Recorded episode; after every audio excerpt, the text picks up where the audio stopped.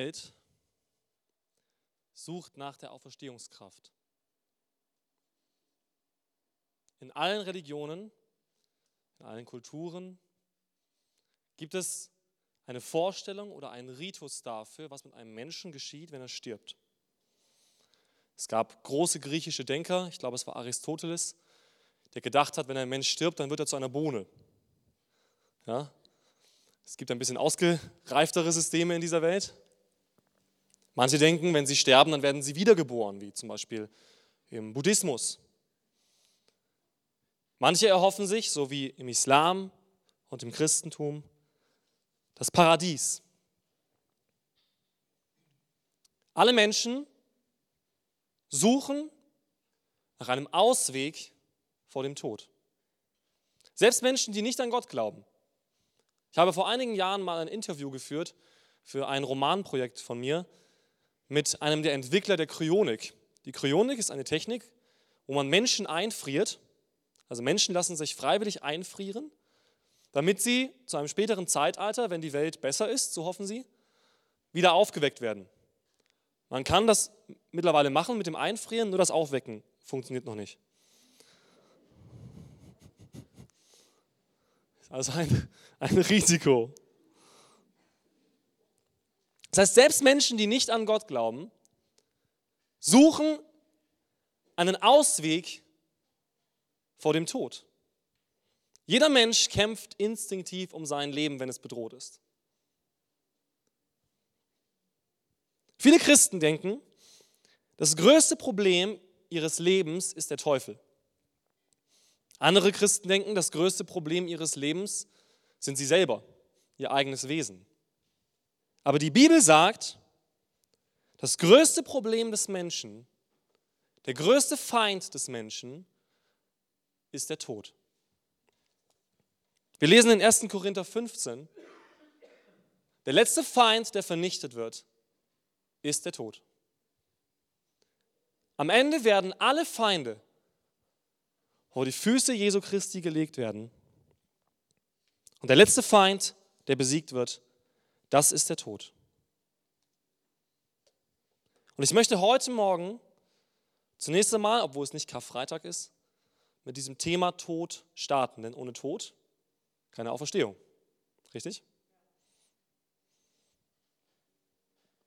Der Tod kommt von Gott. Das ist wichtig zu wissen. Der Tod ist die Alternative zum Leben, die Gott bewusst dem Menschen gegeben hat. Schon von Anfang an sagt Gott Adam und Eva, ihr bekommt das Leben von mir, ihr bekommt diesen Garten, ihr bekommt diese Erde, ihr bekommt Leben. Aber ihr könnt euch dafür entscheiden zu sterben. Wenn ihr von dem Baum der Erkenntnis esst, wenn ihr euch gegen mich wendet, wenn ihr mir nicht mehr vertrauen wollt, wenn ihr nicht mehr in meiner Gemeinschaft sein wollt, dann könnt ihr euch dafür entscheiden zu sterben. Und er sagt, wenn ihr von diesem Baum esst, dem Baum der Erkenntnis des Guten und Bösen, dann werdet ihr sterben. Der Tod an sich hatte keine Macht über den Menschen, weil der Mensch im Leben war.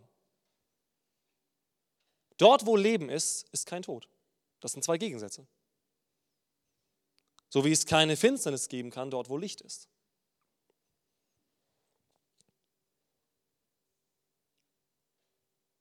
Der Tod wurde dann zu den Menschen gebracht. Der Teufel brachte die Menschen unter diese Macht des Todes. Es ist wichtig zu wissen, dass der Tod eine eigene Macht ist, die stärkste Macht in dieser Welt. Nach Gott. Es ist eine eigene Macht mit einem eigenen Reich. Aber der Mensch war nicht unter diese Macht gestellt. Also versuchte der Feind des Menschen, der Teufel, den Menschen unter diese Macht zu bekommen durch eine andere Macht, die Macht der Sünde. Sünde bedeutet so viel wie Rebellion, Trennung oder Zielverfehlung. Der Teufel brachte den Menschen dazu, sich selbst dieser Macht des Todes auszuliefern. Und der Mensch glaubte nicht mehr dem Wort Gottes, sondern er glaubte dem Wort des Teufels. Wir lesen in Hebräer, weil nun die Kinder von Fleisch und Blut sind, also die Menschen, hat auch er, also Jesus, es gleichermaßen angenommen. Damit er durch seinen Tod die Macht nehme dem, der Gewalt über den Tod hatte, nämlich den Teufel. Und die erlöste, die durch Furcht vor dem Tod im ganzen Leben Knechte sein mussten. Die Tatsache ist, dass alle Menschen sich vor dem Tod fürchten, auch wenn manche Menschen sagen, sie tun das nicht. Bring einen Menschen in Lebensgefahr und die Furcht vor dem Tod wird sich zeigen. Viele Menschen haben ihr ganzes Leben lang stolze Worte gegenüber dem Tod gesagt. Ich habe keine Angst vor dem Tod. Ihr könnt berühmte Zitate von Atheisten nachlesen, teilweise von Verfolgern der Menschheit, ja. Leute wie Stalin zum Beispiel. Lest ihre letzten Worte und seht, was passiert, wenn der Mensch dieser Macht des Todes ausgeliefert ist. Denn plötzlich erkennen sie, der Tod, das ist nicht das gleiche wie Krankheit oder Fehler oder Sünde. Solange ich lebe, gibt es eine Hoffnung für Krankheit. Solange ich lebe, gibt es Hoffnung auf ein Wiedergesundwerden. Solange ich lebe, gibt es eine Hoffnung auf Wiederherstellung. Solange ich lebe, gibt es eine Hoffnung auf Versöhnung mit meinen Mitmenschen. Doch was jeder Mensch weiß, ist, dass der Tod jede Hoffnung zerstört. Wenn der Tod eintritt, gibt es keine Wiederherstellung mehr. Wenn der Tod eintritt, gibt es keine Versöhnung mehr. Und viele, viele Menschen leiden unter genau diesem Fakt. Dass ein Mensch plötzlich dem Tod übergeben wird, aber ich war mit diesem Menschen nicht versöhnt. Das ist ein schrecklicher Zustand.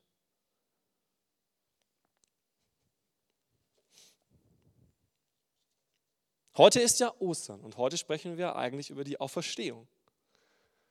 Aber ich möchte heute eine Frage aufgreifen, auch in Bezug auf die Auferstehung, die sich viele Menschen stellen und die viele Menschen noch nicht verstanden haben. Wie werde ich frei von der Macht des Todes? Der Tod ist in unserem Leben gegenwärtig. Auch wir alle werden sterben. Deswegen ist der Tod noch nicht komplett besiegt. Ja? Noch sehen wir ihn, noch existiert er. Und in vielen Leben von uns wirkt die Macht des Todes immer noch. In vielen Leben wirkt die Angst vor dem Tod. In vielen Leben wirkt die Verzweiflung. Tod ist ja nicht nur ein Zustand, sondern Tod ist ein Sterben.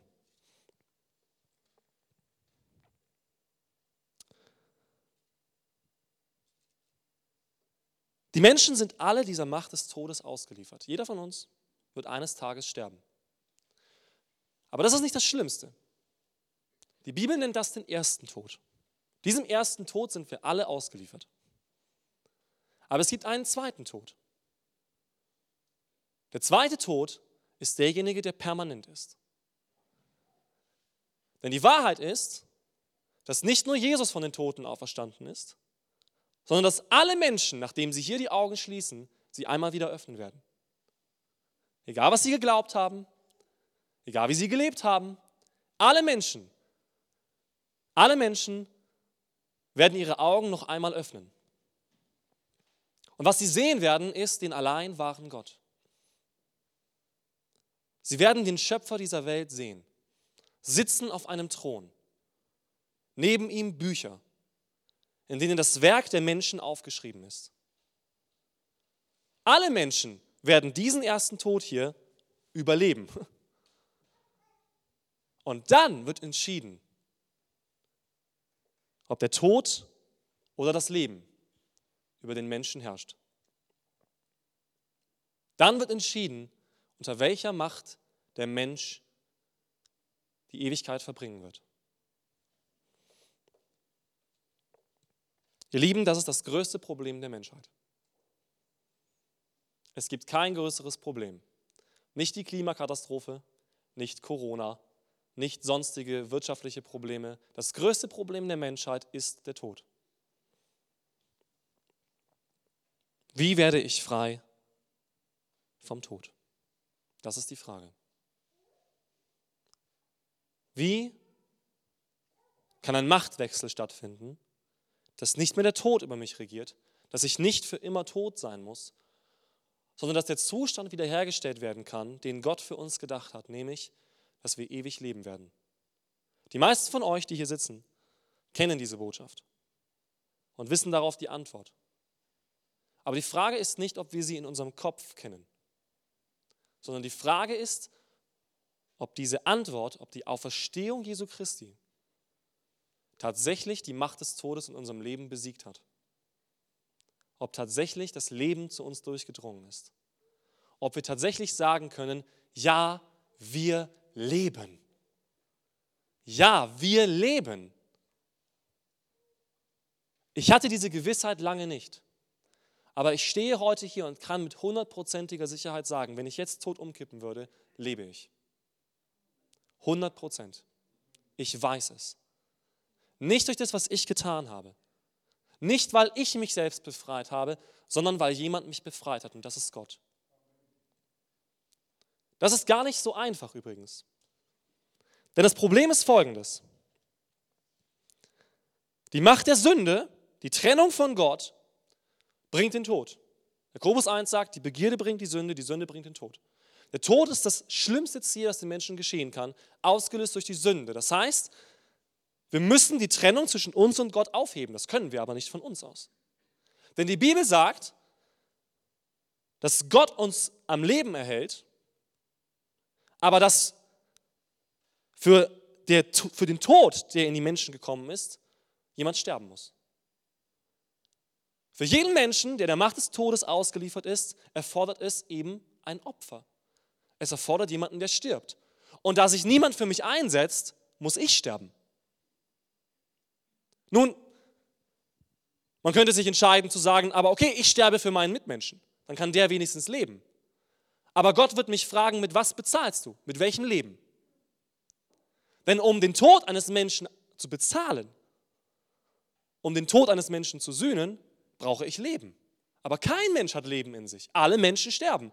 Es ist wie wenn jemand vor Gericht steht und der muss 10.000 Euro zahlen und jemand würde kommen und sagen, hey, ich zahle die 10.000 Euro für ihn und der Richter würde sagen, mein Lieber, du bist selber auf der Anklagebank. Du bist als nächstes dran, deine Schulden zu bezahlen. Mit was willst du bezahlen? Es ist wie eine Räuberbande, die geschnappt wird. Eine Bande von Dieben, die alle vor den Richter gestellt werden.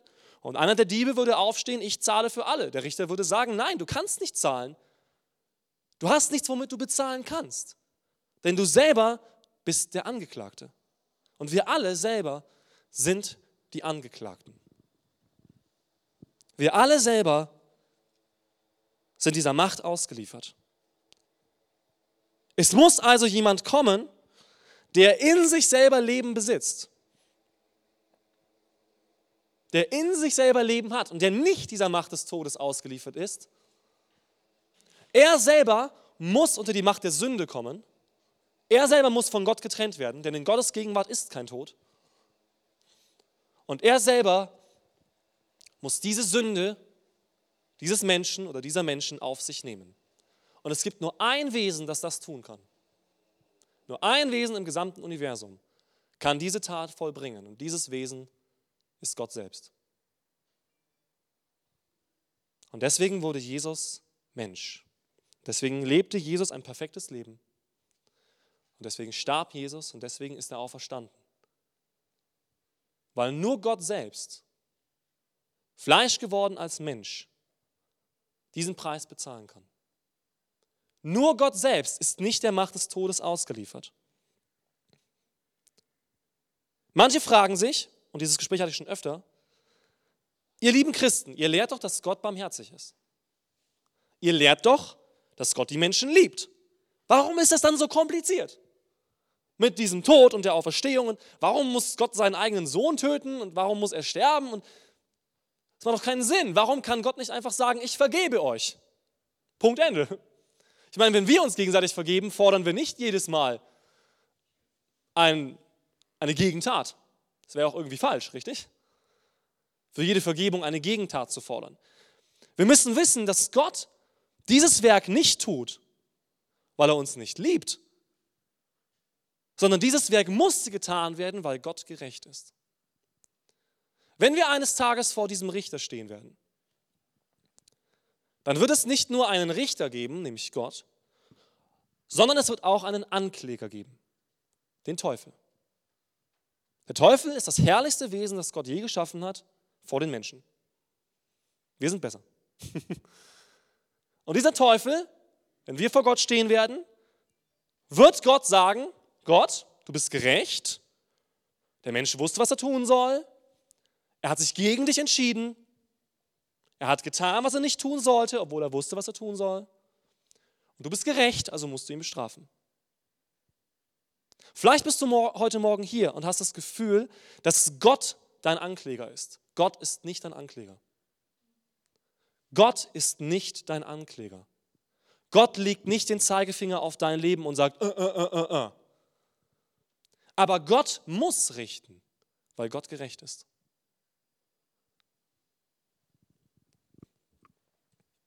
Also wird die Frage sein, wenn wir vor Gott stehen, wurde für diesen Menschen bereits jemand getötet?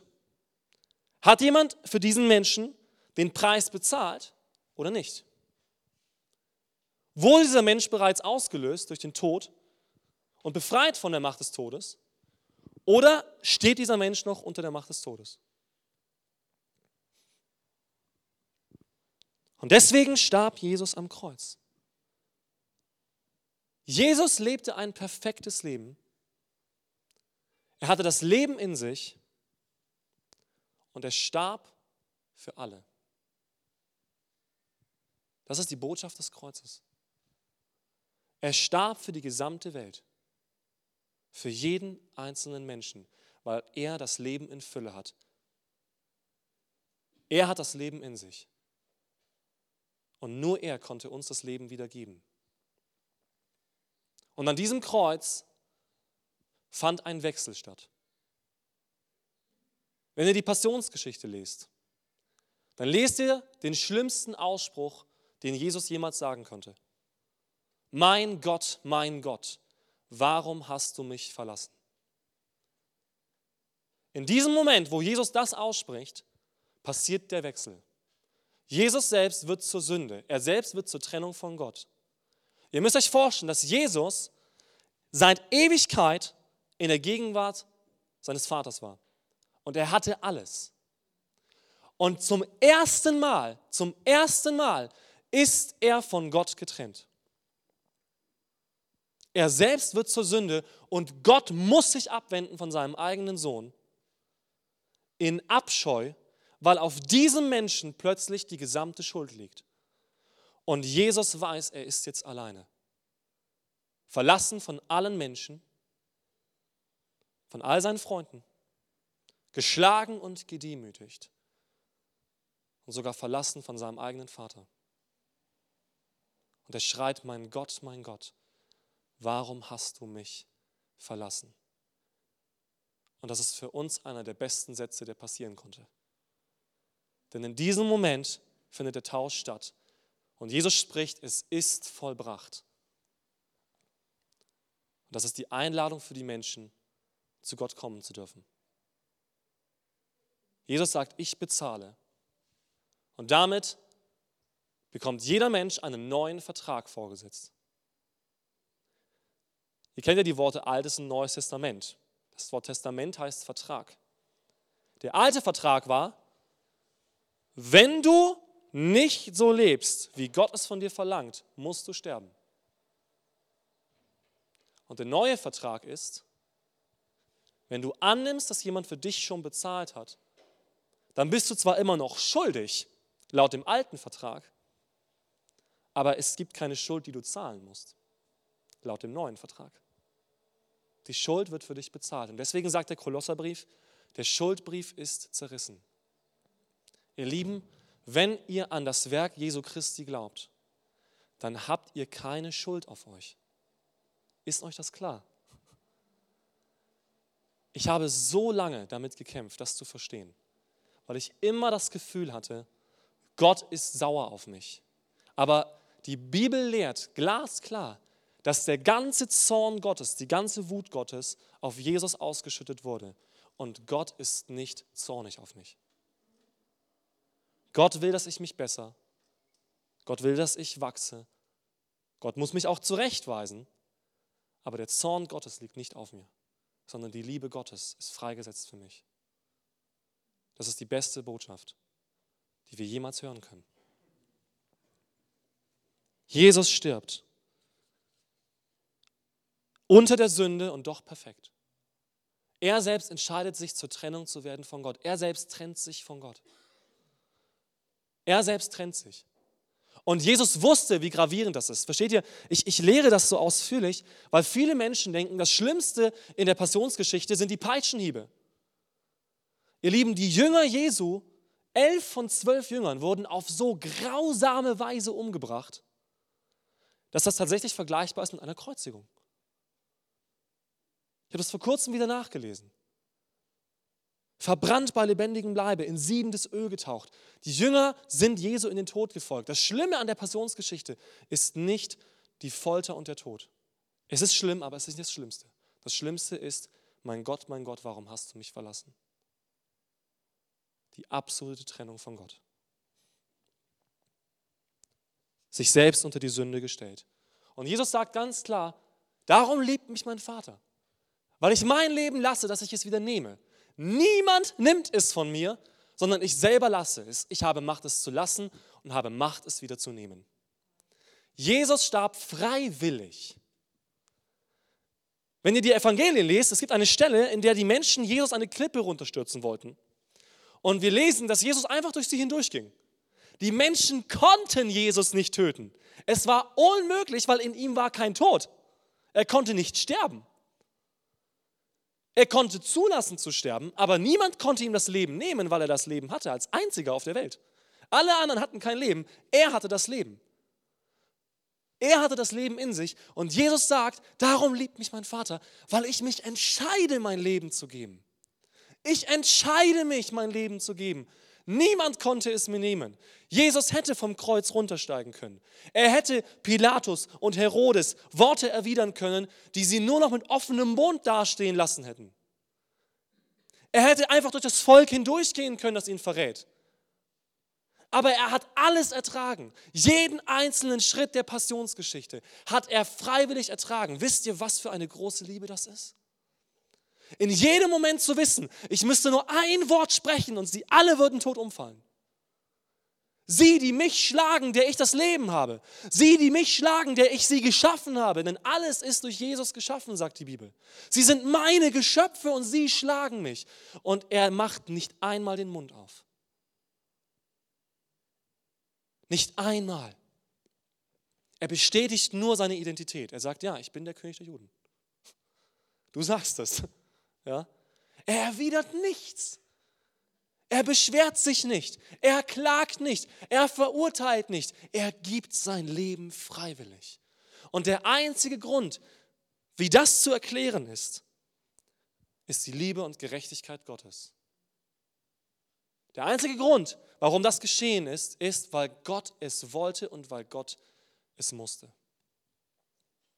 Es war der einzige Weg, dass die Liebe Gottes und die Gerechtigkeit Gottes zu den Menschen kommt. Das ist der einzige Weg.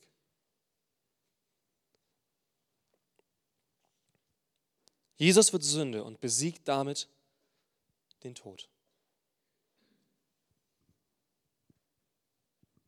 Wenn Jesus gestorben wäre und nicht auferstanden wäre, sagt die Bibel, wäre unser Glaube nichts.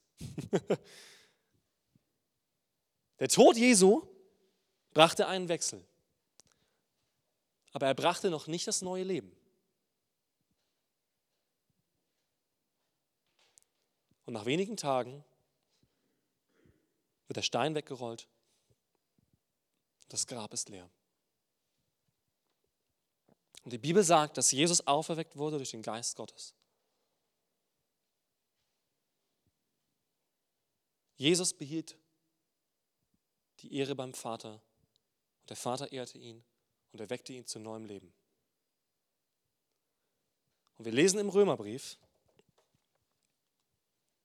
wenn wir mit ihm verbunden sind und ihm gleich geworden sind in seinem Tod, dann werden wir ihm auch in der Auferstehung gleich sein.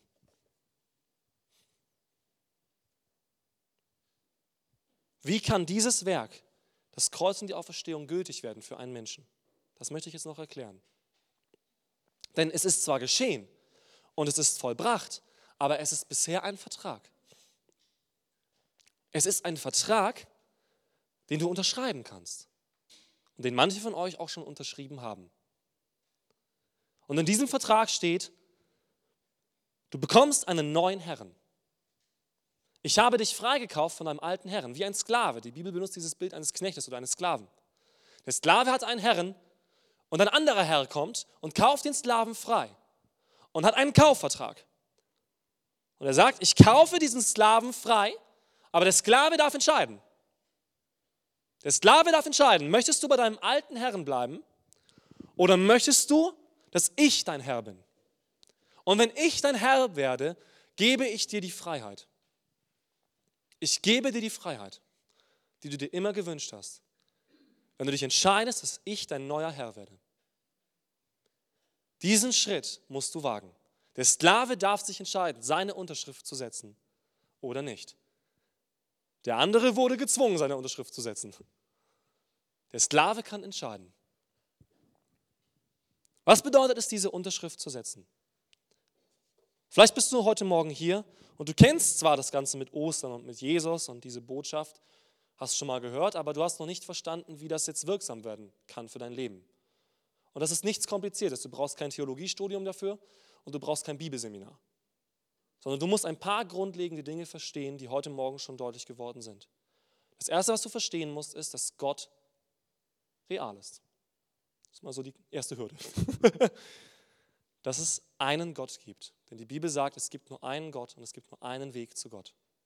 Es gibt kein Nirvana, es gibt kein Sternenstaubparadies, sondern es gibt einen Gott und einen Himmel eine Erde und einen Erlöser. Und wir müssen anerkennen, dass wir die Erlösung durch Jesus brauchen, dass wir tatsächlich unter der Macht des Todes sind. Die meisten Menschen sagen von sich, sie sind gut.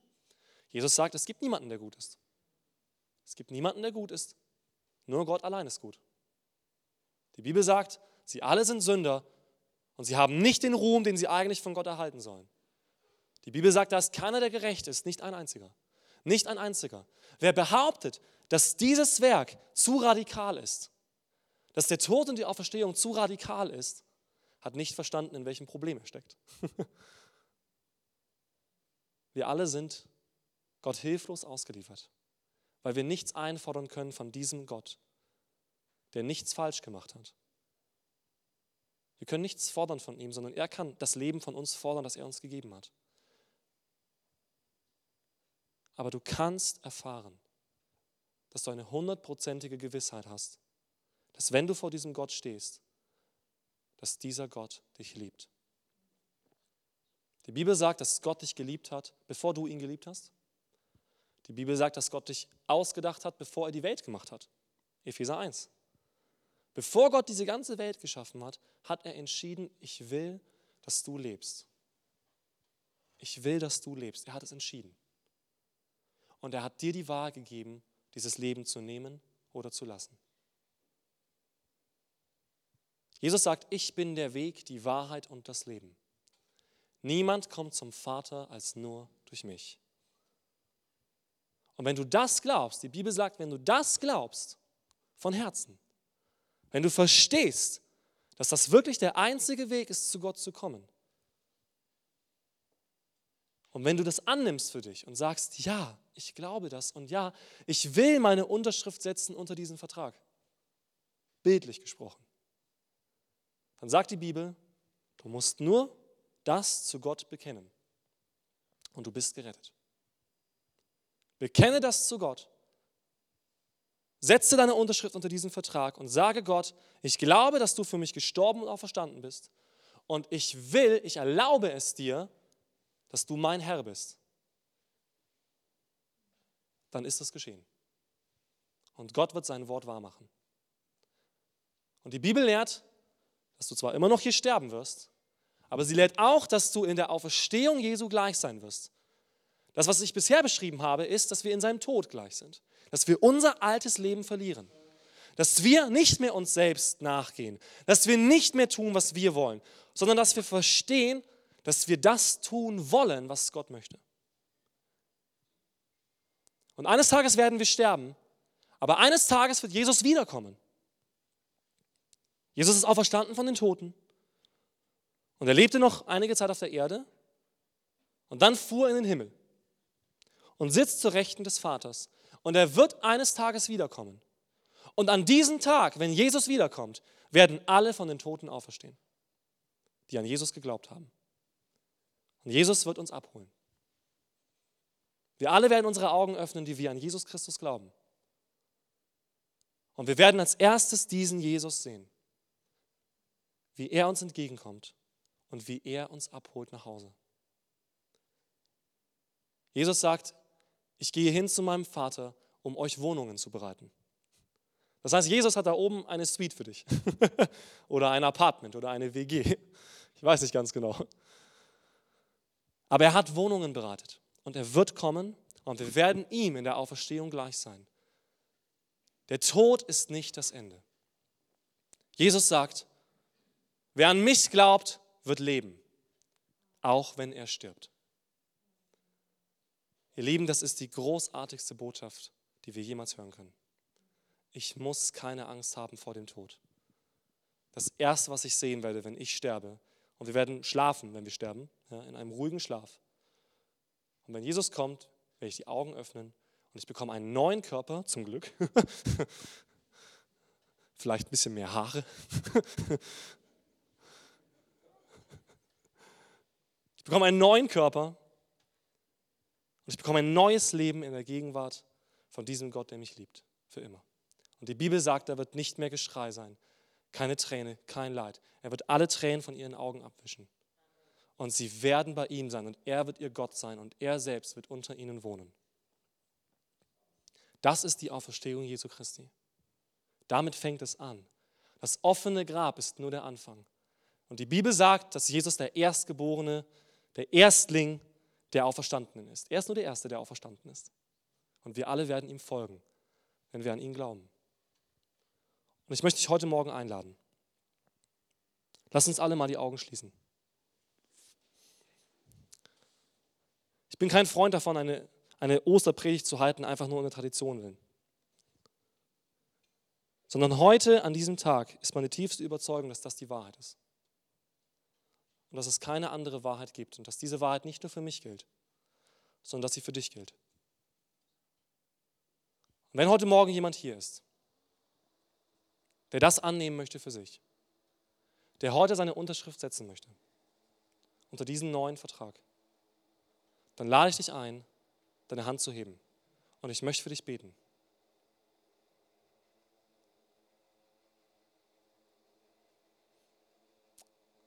Halleluja. Und wenn du heute Morgen hier bist und du glaubst das, aber du wünschst dir, dass diese Wahrheit in deinem Leben Kraft bekommt, dass diese Auferstehungskraft nicht wartet, bis du tot bist, sondern dass du jetzt schon in einem neuen Leben leben darfst. Auch für dich möchte ich beten. Dann heb deine Hand. Wenn du heute Morgen hier bist und sagst, ich fühle mich nicht in diesem Leben. Ich habe das Gefühl, dass, die, dass diese Macht des Todes in meinem Leben immer noch mich runterkriegt oder dass ich, dass ich nicht das erfahre, was Gott für mich erkauft hat. Vielleicht hast du Schuldgefühle. Vielleicht hast du Anklage gegen dich selber. Vielleicht leidest du unter Angst. Jesus hat dich freigekauft von der Macht des Todes. Dann heb deine Hand und ich möchte für dich beten. Jesus, ich danke dir, dass du freiwillig für mich und für jeden hier gestorben bist. Jesus, ich danke dir, dass die Sünde vergeben ist. Ich danke dir, dass wir eine Gewissheit haben dürfen. Kein vielleicht, kein, kein wenn dann, sondern nur ein dann. Danke, dass du das Ja für uns erkauft hast. Und Jesus, ich bete für jeden heute Morgen hier, der damit kämpft, der sich schwer tut, dieses Wort anzunehmen. Ich bete, Heiliger Geist, dass du kommst und diese Wahrheit im Herzen offenbarst. Dort, wo wir uns schwer tun, diese Wahrheit zu glauben, Heiliger Geist, offenbare uns diese Wahrheit und mach uns frei von der Lüge. Mach uns frei von der Macht des Todes und erkaufe uns ins neue Leben. Und ich bete für jeden, der heute Morgen hier ist, der das Gefühl hat, zwar im Tod Jesu gleich zu sein, aber nicht in der Auferstehung. Heiliger Geist, ich bete, dass du kommst, denn ich vertraue darauf, dass du derselbe Geist ist, bist, der Jesus von den Toten auferweckt hat und du lebst in uns. Und ich bete, Heiliger Geist, dass wenn du in uns lebst, dass du uns neu frei machst. Heiliger Geist, ich bete heute Morgen, dass diese Grabsteine weggeschoben werden. Dass diese Grabsteine der Angst weggeschoben werden. Da, wo es in diesem Grab schon, schon modert. Ja? Ich bete, schieb diesen Stein weg und putz dieses Grab aus. Ich bete, Heiliger Geist, dass da, wo Selbstanklage ist, in Jesu Namen befehle ich jedem Geist der Selbstanklage, dass er weicht. Ich bete, dass dieser Stein jetzt weggerollt wird da wo du Selbstanklage hast und dass die Wahrheit Gottes hineinkommt. Nämlich, dass da keine Furcht mehr ist in der Liebe Gottes. Und dass da Frieden ist mit Gott und dass keine Verdammnis ist durch den, der in Jesus Christus ist. Und ich bete für jeden heute Morgen, der sich mehr wünscht von dieser Hoffnung in seinem Leben. Und ich bete, Heiliger Geist, erfüll uns mit dieser Hoffnung. Lass uns jeden Tag Freude an dieser Hoffnung haben, dass wir auferstehen werden, egal was hier geschieht. Jesus, wir sind in deiner Hand. Niemand, niemand, niemand, niemand kann aus deiner Hand entrissen werden. Du bist der Herr des Lebens. Du bist der, der das Leben gibt und nimmt. Du bist der Herr des Lebens und du hältst uns allein in deiner Hand. Niemand kann dir entnommen werden. Das hast du uns versprochen, Jesus. Niemand, niemand kann uns aus deiner Hand entreißen. Weder Tod, Leben, weder Mächte, Engel noch Gewalten kann uns scheiden von der Liebe Gottes, die gegeben ist in Christus Jesus. Und ich bete, Heiliger Geist, dass du heute Morgen diese Wahrheit mehr klar machst als alles andere in unserem Leben. Dass du uns befreit hast und dass wir aufstehen dürfen in deiner Auferstehung. In Jesu Namen. Amen.